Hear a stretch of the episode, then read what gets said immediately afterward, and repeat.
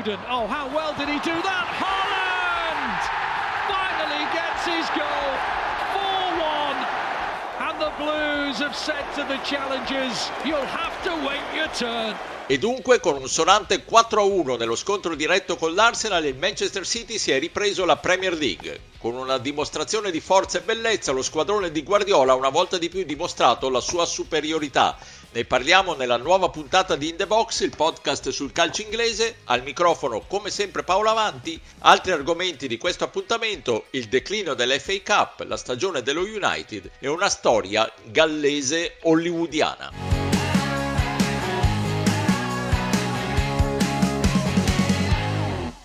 because we have two games in hand. But the reality today sounds a little bit naive, but the, the reality we are behind uh, Arsenal. They have two points in front of us. So because I, I don't think so going to Brighton, for example, and, and win. So it will not be easy. So game by game, and, and we'll see what happens. Pep Guardiola, grande comunicatore oltre che grande allenatore, fa finta di niente, l'avete sentito, e dice che al momento l'Arsenal è ancora in testa. Ma il City ha una partita in meno e il 4-1 dell'Etihad è stata una dimostrazione di forza davvero dirompente. Ne parliamo con i miei abituali compagni di viaggio, Stefano Cantalupi, ciao Stefano. Bentrovati, ciao a tutti.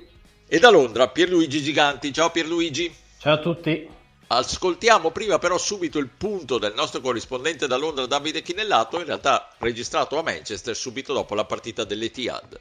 Doveva essere una sorta di finale virtuale tra le due migliori squadre della stagione, invece City Arsenal all'Etihad si è trasformato nell'ennesima dimostrazione di forza di quella che è probabilmente la miglior dinastia dell'era Premier League, perché il City ha letteralmente portato a scuola l'Arsenal mostrando la sua superiorità, il suo avere i talenti migliori il suo essere più abituato a giocare partite di questo tipo con eh, una posta in gioco così alta come il titolo della Premier League. La stravinta Pep Guardiola che ha letteralmente portato a scuola il suo allievo Michele Arteta trovando le chiavi giuste per eh, mostrare in campo la superiorità del suo City pur senza stravolgere gli uomini in campo. Le uniche differenze rispetto al solito sono stati gli inserimenti di Kyle Walker in difesa e di Manuel Akanji spostato sulla sinistra, mosse che hanno permesso al City di bloccare Bukayo Saka e Gabriel Martinelli, i pericoli pubblici numero uno dell'Arsenal.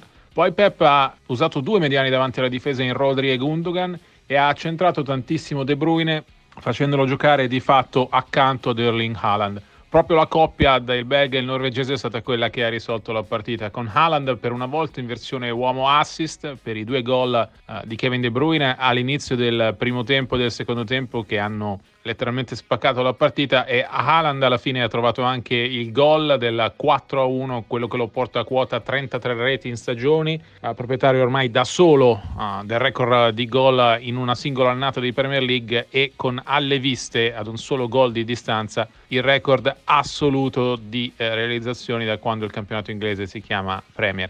È evidente quanto questo City sia superiore all'Arsenal, a cui manca ancora un livello da salire, quello mentale, quello di capire quello che serve per fare la differenza quando conta veramente. Se si guardano le tre partite giocate da City e Arsenal in questa stagione si vede sia l'evoluzione della squadra di Guardiola che l'involuzione di quella di Arteta. Nel primo confronto in FA Cup a fine gennaio l'Arsenal era stato nettamente superiore ma il City era stato uh, più cinico e infatti aveva vinto. A metà febbraio nel confronto all'Emirates eh, c'era tanto equilibrio tra le due squadre nonostante il 3-1 finale, adesso il City nettamente superiore all'Arsenal e di nuovo padrone della Premier League. I Gunners sono ancora avanti tecnicamente con due punti di vantaggio, ma City ha due partite da recuperare e per uno scherzo del calendario domenica potrebbe effettuare già il sorpasso visto che la squadra di Guardiola gioca in casa del Fulham mentre i Gunners non tornano in campo prima di eh, martedì quando affronteranno il Chelsea. Uh, sarà comunque una volata, sarà comunque una situazione in cui il City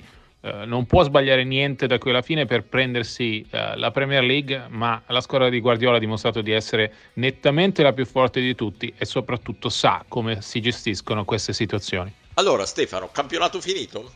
Bah, verrebbe, verrebbe, da dire così, perché quei due punti sono un po' finti di vantaggio rimasti, visto po' la possibilità del City di andare sopra i Gunners eh, semplicemente vincendo le, le, partite che ha a disposizione da, da, recuperare, ma un po' anche la tendenza di questi ultimi mesi che ha fatto chiaramente capire quale fosse la squadra in ascesa e quale fosse quella con tutti i dubbi e il braccino, diciamo, da, da vittoria. Io credo che metà di questo tracollo col City sia nato contro il Southampton perché lì l'Arsenal è riuscito a salvare un punto, forse a un certo punto quasi a vincere la partita, ma sostanzialmente dopo averla persa contro l'ultima in classifica in casa, eh, andando sotto anche di due reti prendendone tre, cioè una partita assolutamente senza senso, che poi in Inghilterra per carità ne capitano di, di queste cose,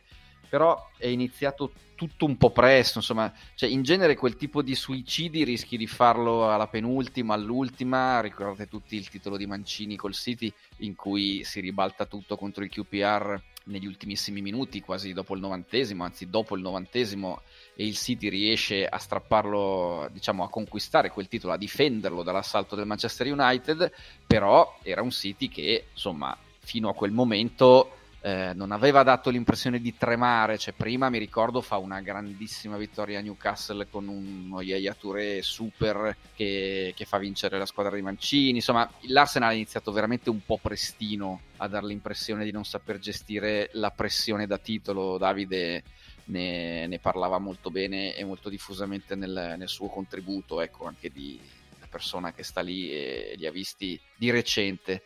Non lo so quali chance ci siano per l'Arsenal, sinceramente. Forse eh, l'unica credo possa essere, eh, è banale dirlo, ma un, eh, una distrazione del City per la Champions, una semifinale ovviamente doppia, durissima contro il Real Madrid. Poi ci sarà eventualmente una finale che altrettanto sarebbe fondamentale per la storia del club. Eh, onestamente, eh, a ogni podcast che passa, Pierluigi si mette lì col, con l'abaco e il pallottoliere e, e ricorda i gol fatti e i gol subiti del City nell'ultima settimana, due settimane, un mese, due mesi, ed è una roba che onestamente non lascia pensare a una caduta, a una frenata, a nessuna possibilità di rientro da parte di, di chi sta dietro, anche se ancora davanti, come l'Arsenal.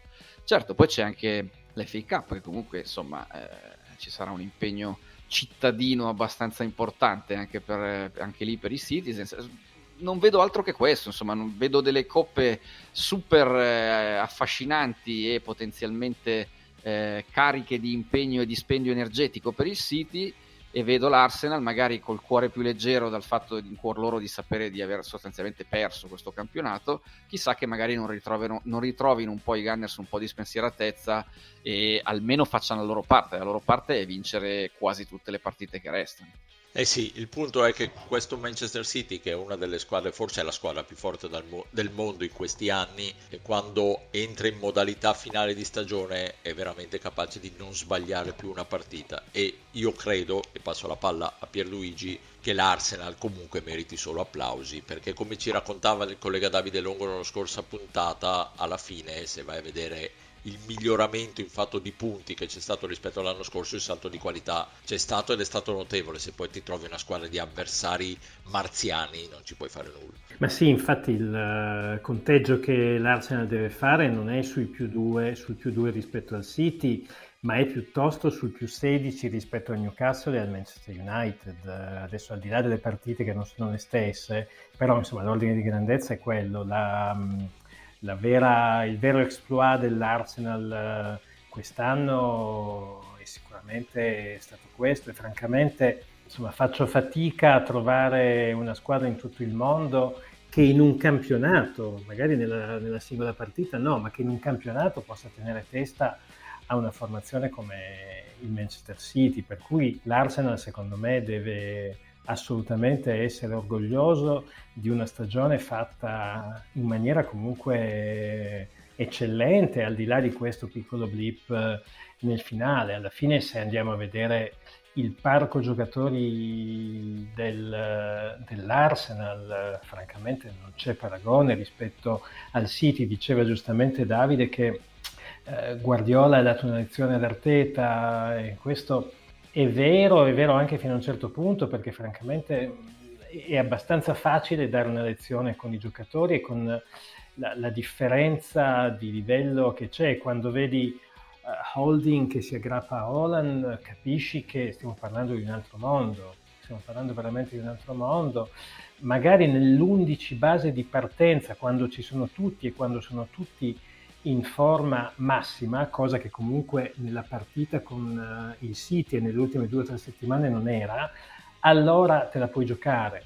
Ma quando inizi ad avere qualche infortunio importante, come quello di Saliba, come quello di Tomiyasu, quando inizi ad avere qualche giocatore che è al di sotto del suo livello normale, vedi Odegaard, vedi Shaka, tutto sommato ieri anche eh, Saka e Martinelli sono stati al di sotto del loro abituale mh, stato di forma, è chiaro che un 4-1 ci può stare, non dobbiamo dimenticare che l'Arsenal nelle ultime 11 partite giocate contro il City le ha perse tutte 11 in Premier, con un parziale di 29 a 4, quindi cioè non, non dovevamo, secondo me, non, non, potevamo aspettarci qualcosa di sensibilmente diverso nella partita di ieri, a mio avviso. E a livello mh, prossime partite ci vorrebbe veramente un cataclisma, secondo me, perché il City se lo lasci scappare.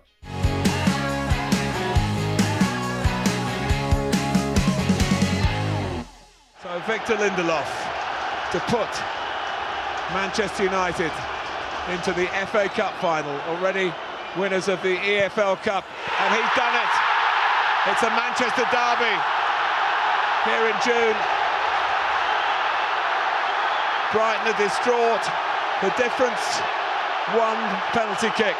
E così sarà Derby di Manchester in finale di FA Cup, un atto conclusivo che si prospetta davvero bello e entusiasmante. Ma quanto conta nella stagione delle due squadre di Manchester?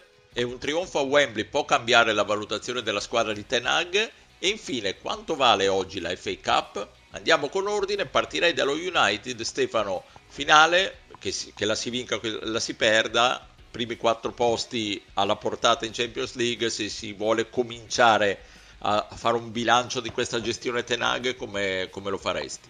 Allora, se la vince, eh, ritorniamo sul 7 per questa stagione, per come la vedo io, perché ha ereditato una roba tra l'inguardabile e, e, e l'imbarazzante e eh, per buona parte della stagione, secondo me, ha costruito anche a costo di decisioni e comportamenti impopolari, magari non sempre gestiti con grande tatto, leggi Ronaldo, dicevo ha costruito una nuova mentalità, un nuovo modo di stare in campo, una convinzione anche eh, da parte di giocatori di poter nuovamente competere contro squadre con, come Manchester City e Liverpool. Sì, va bene, fermiamo le risate perché il 7-0 me lo ricordo, però ecco, a, al di là di, di quella leggerissima debacle, eh, tutto sommato lo United quest'anno per buona parte della stagione secondo me è tornato lo United, cioè un, all'altezza di una squadra che ha quel nome. Ha recuperato poi anche dei giocatori per l'altissimo livello, parlo di Rashford, ha fatto degli innesti giusti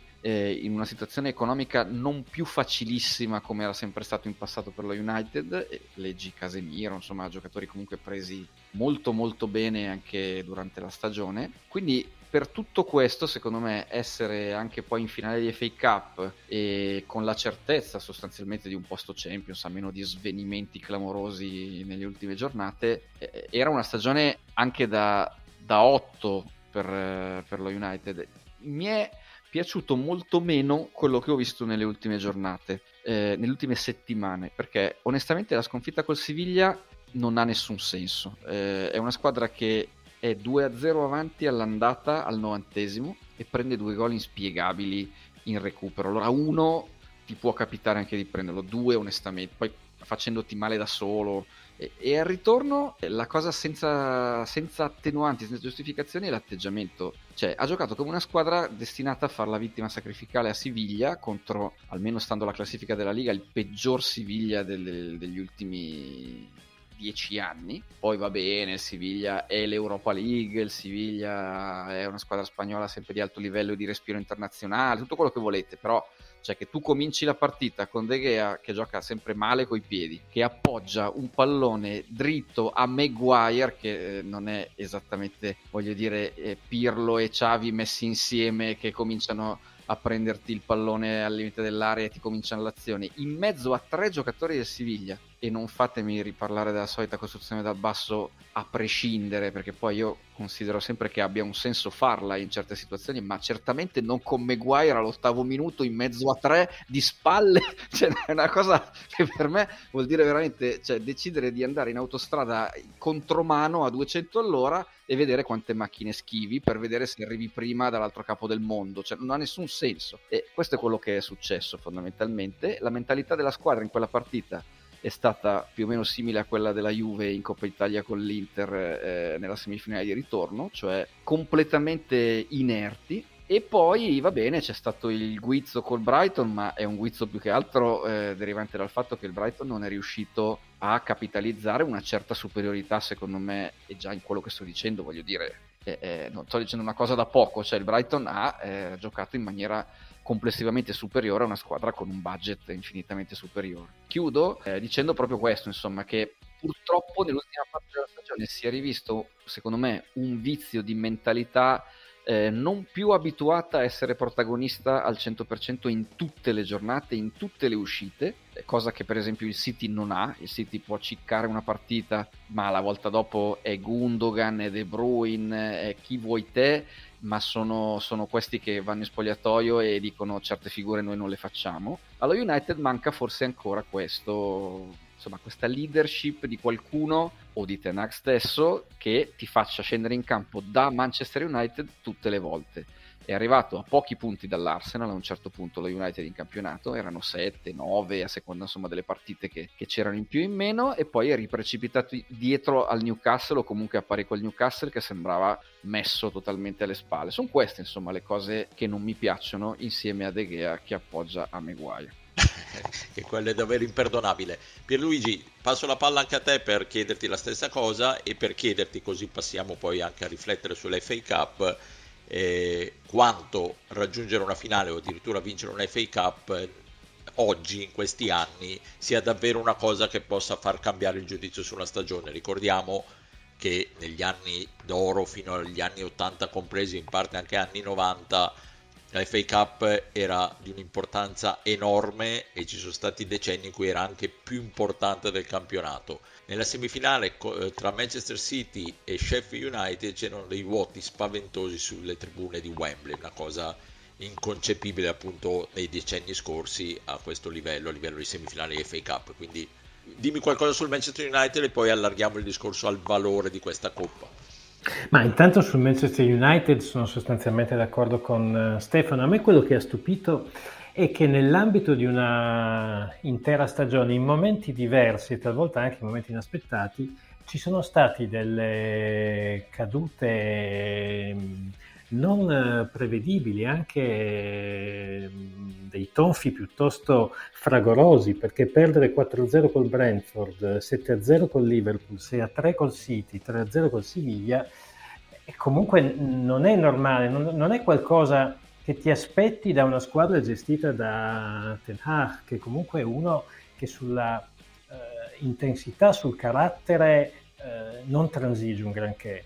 Quando poi di contro ci sono stati comunque delle vittorie importanti, perché ha vinto con l'Arsenal, ha vinto con il Liverpool, ha vinto anche con il City, non dimentichiamo, nel, nel, eh, in uno dei due dardi.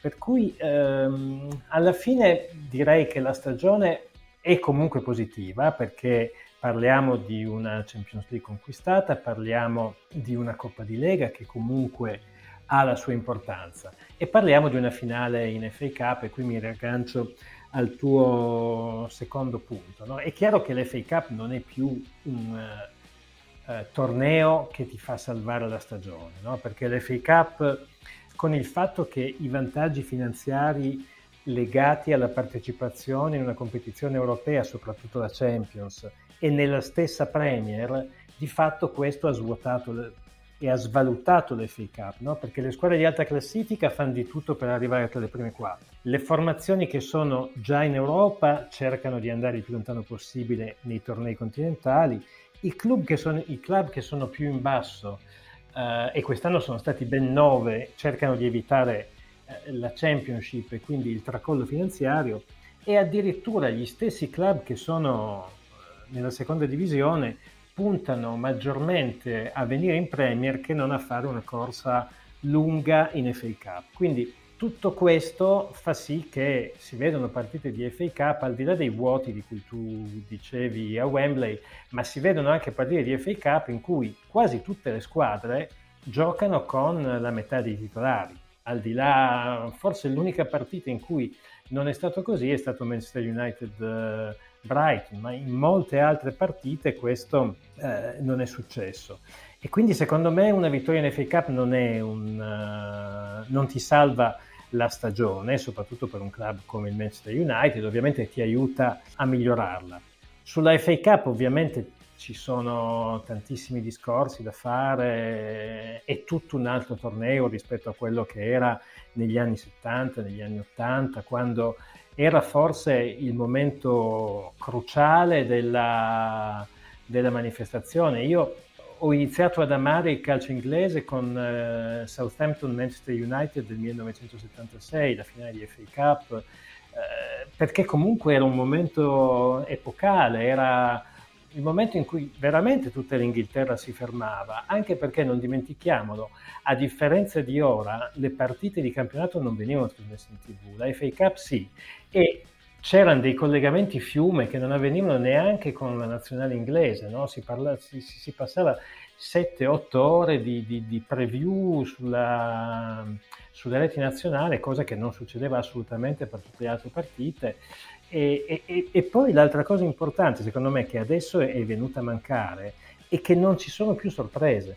Cioè 26 delle top 6 hanno vinto le ultime 30 finali. Quindi eh, è chiaro che eh, situazioni quali il Wimbledon dell'88, il Southampton del 76, il Sunderland del 73 eh, non capitano più. L'unica grande eccezione recente, abbastanza recente, è stato il Wigan nel 2013. Ben Watson, eh, il gol a Mancini, ma voglio dire, non succederà più. Secondo me negli, nei prossimi 50 anni non vedo come una situazione del genere si possa ripetere.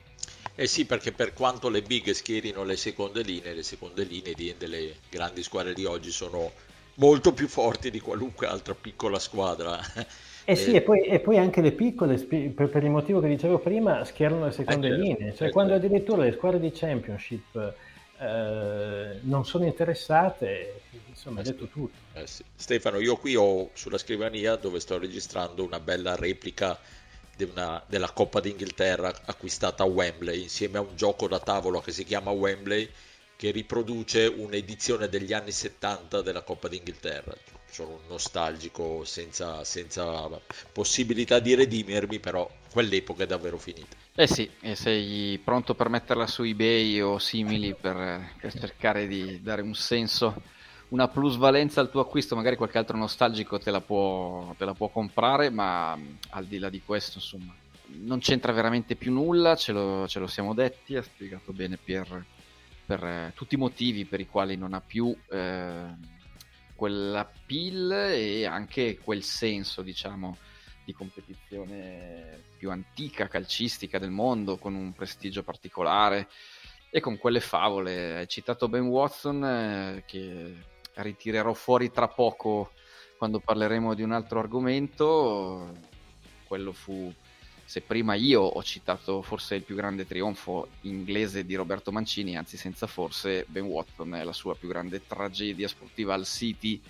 Eh, perché quella finale col Wigan poi retrocesso francamente eh, era una partita che non si poteva perdere per il City, però si vive, la, si è sempre vissuta la FA Cup anche e soprattutto per queste cose, sta diventando un po' simile alla Coppa Italia, insomma chi auspicava che la Coppa Italia diventasse simile alla FA Cup sarà accontentato, ma non nel senso sperato, nel senso che sta diventando inguardabili tutte e due, e, esatto. e, onestamente non era eh, quello che si voleva ottenere, ecco, alla fine stanno vincendo sempre le più forti, in Coppa Italia probabilmente c'è anche un discorso senza probabilmente di diritti TV, insomma diciamo di commerciabilità, di, di commercio e di visibilità. Ecco, è chiaro che avere Juve Inter in finale è più bello che avere dall'altra parte Cremonese Fiorentina per le televisioni.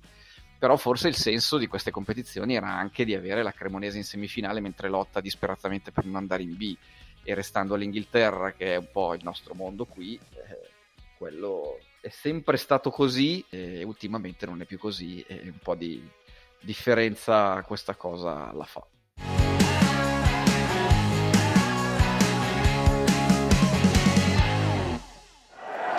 All eyes on the referee.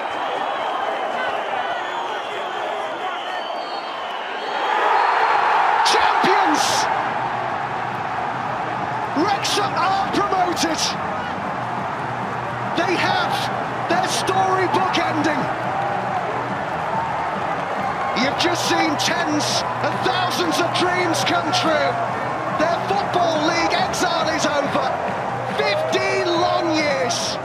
Dopo 15 anni di purgatorio il Wrexham è tornato in Football League, una cavalcata trionfale per il club gallese la cui proprietà è composta da tre anni a questa parte da un duo di stelle hollywoodiane Rob McHeleny e Ryan Reynolds. Un trionfo che riporta sotto i riflettori un club gallese che non ha vinto mai molto, ma che ha una storia importante. Di questa storia ce ne parla il nostro collega e amico Roberto Gotta. Beh, la situazione che riguarda il Wrexham è molto particolare perché è chiaro che è una squadra che da due anni ha i soldi, è arrivata seconda lo scorso anno, poi non è riuscita a ottenere la promozione ai playoff, ha i soldi, gli avversari della National League non l'amano moltissimo. È vero che ha portato attenzione alla National League stessa, ha portato dirette magari non previste prima, quindi anche con ripercussioni positive sulle squadre che hanno giocato contro il Wrexham in occasione delle dirette ma un po' qualcuno ha storto il naso perché è il classico caso di arrivano i benefattori e questi comprano tutti e comprano tutto. È vero, hanno comprato giocatori di categoria superiore, questo è indubbio.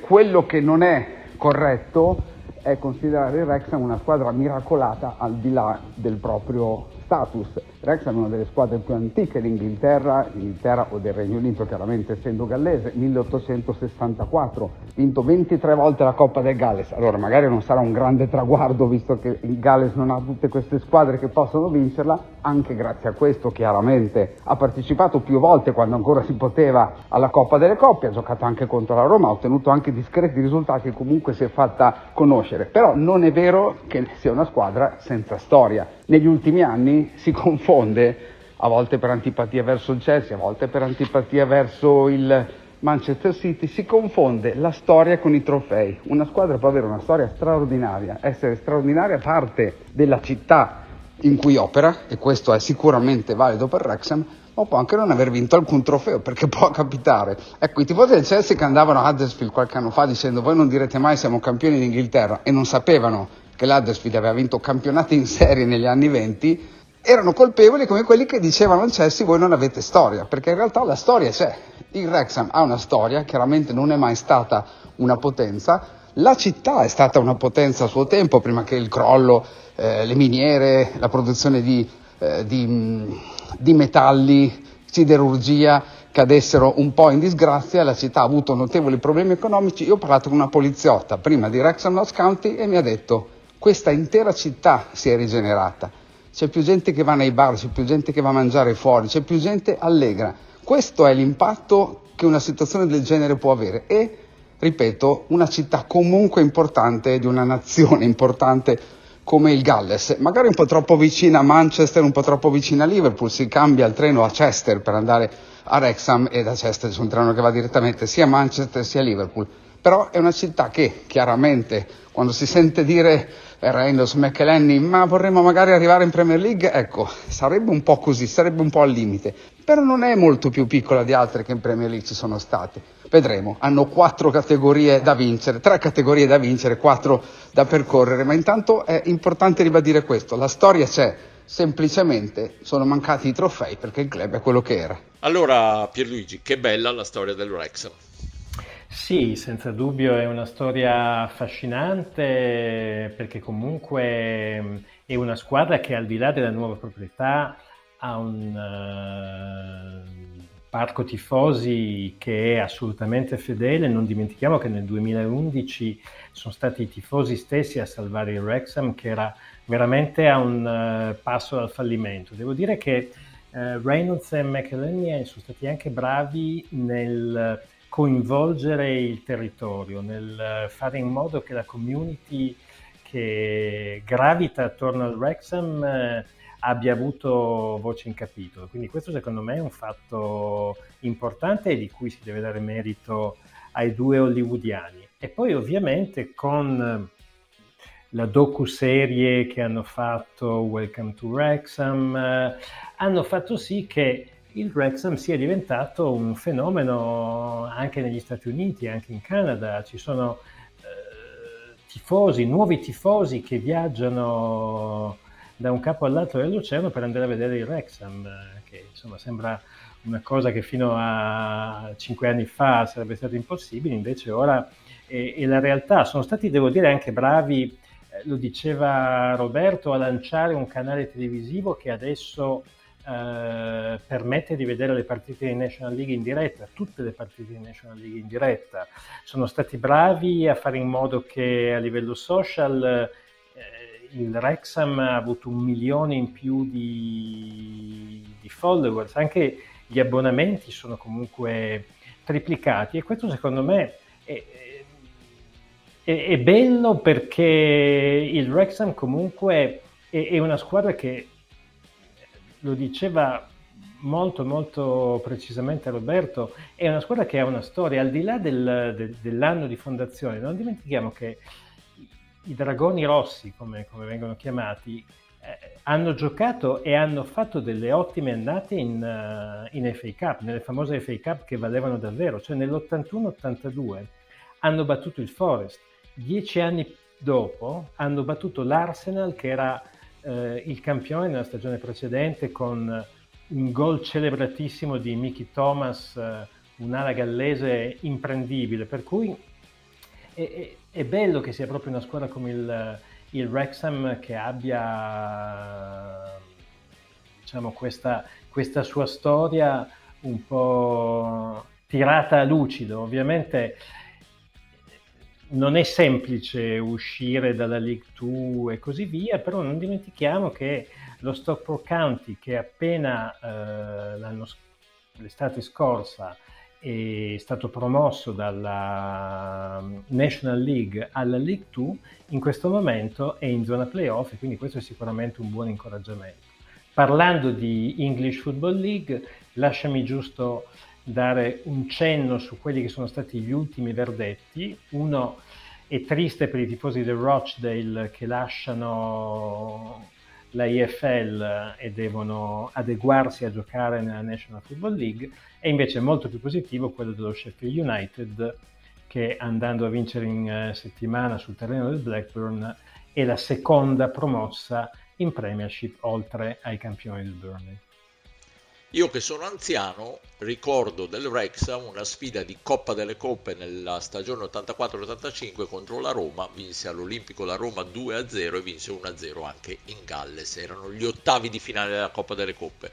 Ma tornando all'attualità, Stefano, sul Wrexham gira un nome gigantesco.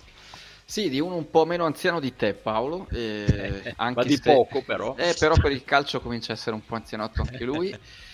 ed è il signor Gareth Bale. Eh, volevo darvi un indizio dicendo che è uno che mette i Galles al primo posto davanti al Golf e al Real Madrid, eh, in quell'ordine, ma vi dico subito il nome, è Bale. Io non so e non credo onestamente che Bale, eh, almeno in League 2, nell'affascinante campionato in cui giocava anche il mio Oldham fino all'anno scorso, prima di scendere un altro gradino, non so se Bale abbia voglia di esibirsi eh, in quarta serie, però ecco sarebbe una storia veramente super e poi ci riconcilierebbe un po' visto che abbiamo lamentato la mancanza di storie e favole che sono un po' quelle che ci hanno fatto innamorare tante volte di questo tipo di calcio. Insomma, a me vedere Bale una squadra così gallese che, che ha un progetto poi che punta comunque a, a mangiarsi il più velocemente possibile le, le serie per arrivare poi ai, possibilmente a ridosso della Premier League, uno come Bale ci starebbe veramente alla grande in una cosa del genere, anche perché ha qualche predecessore, diciamo, di giocatori che sono andati a un certo punto a giocare nelle serie minori e vi dicevo nella storia recente ce ne sono stati alcuni, uno era proprio Ben Watson che avevi nominato prima, non è diciamo di questa caratura il buon Ben nonostante quel, quel gol storico, però è sceso fino ad andare a giocare a Charlton dopo aver giocato più che degnamente in Premier League, però insomma sono stati parecchi i giocatori che hanno fatto questa scelta, allora alcuni giocatori magari di medio buon livello che si sono visti in Premier League, mi viene in mente nel, nell'era diciamo di questo millennio, eh, Riccardo Fuller se, se, ve lo ricordate è andato a finire eh, che, ha fatto tanti gol per lo Stock City in Premier, è andato a finire al Nantwich Town, che eh, adesso Pierluigi ci dirà sicuramente bene eh, dove si trova e quali sono i treni eventualmente per andare a passarci dei pomeriggi, però eh,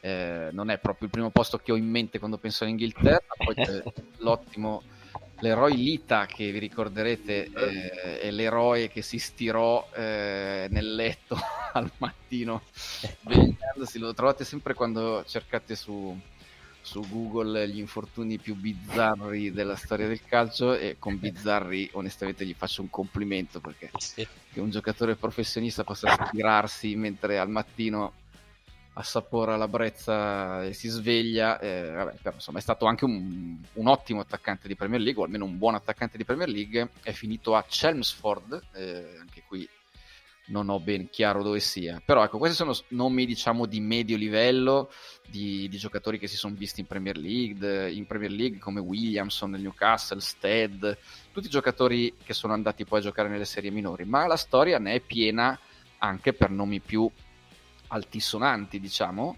eh, che sono, diciamo che hanno deciso di scendere di un gradino veramente nomi enormi come eh, Kevin Keegan quando andò a Newcastle con il Newcastle che era in seconda serie, Gascogne quando dai Rangers andò al Boro e il Boro era anche lì eh, nella seconda divisione inglese, niente meno che Bobby Moore quando dal West Ham andò al Fulham e poi c'è un idolo immagino di Davide Longo e dei nostri amici eh, tifosi Arsenal, cioè Paul Merson, che chiude bene questo cerchio perché è andato a finire la carriera eh, prima nel Tamworth, eh, poi nel Welshpool Town, quindi tutte squadre diciamo che potete ritrovare facilmente quando eh, fate una gita in Galles dopo essere passato anche dal Walsall comunque da, lì, lì, lì, ha giocato veramente perché il Walsall ha fatto quasi 80 presenze, a Tamworth una, a Welsh, nel Welshpool Town una, e, e, ma, ma voglio dire, non so bene poi cosa sia successo in entrambi i casi. Però insomma sono un po' le storie, quelle belle, di quando ti trovi un giocatore fortino improvvisamente che dice ma io quello lo conosco. È capitato anche a Scholes di fare un amichevole Sunday, nella Sunday League in una partita. Ecco, mi immagino chi il regista della squadra avversaria quando si è visto arrivare Paul il Rosso cosa debba aver pensato ecco. Ecco Pierluigi, organizzasi un bel tour, andiamo a visitare tutte queste squadre che, che ha nominato Stefano. Sì, eh... devo, devo, dire che la gita Nantwich effettivamente mi garba parecchio e sicuramente si deve fare al più presto. Comunque Nantwich è vicino a Wrexham, eh? quindi si potrebbe fare un double. Sapevo che, sapevo, sapevo che non mi avresti tradito su... O hai cercato su Google Maps mentre io parlavo, o altrimenti se lo sai ti va il mio abbraccio virtuale. Sono un esperto di geografia britannica. Mi sembra giusto, vivendo lì. Perfetto, benissimo, andiamo tutti di corsa a consultare gli Atlanti e vi diamo intanto appuntamento alla prossima settimana. Un saluto a Stefano Cantalupi, ciao Stefano. Alla prossima, ciao a tutti e al londinese Pierluigi Giganti. Ciao Pierluigi. Ciao, alla prossima settimana.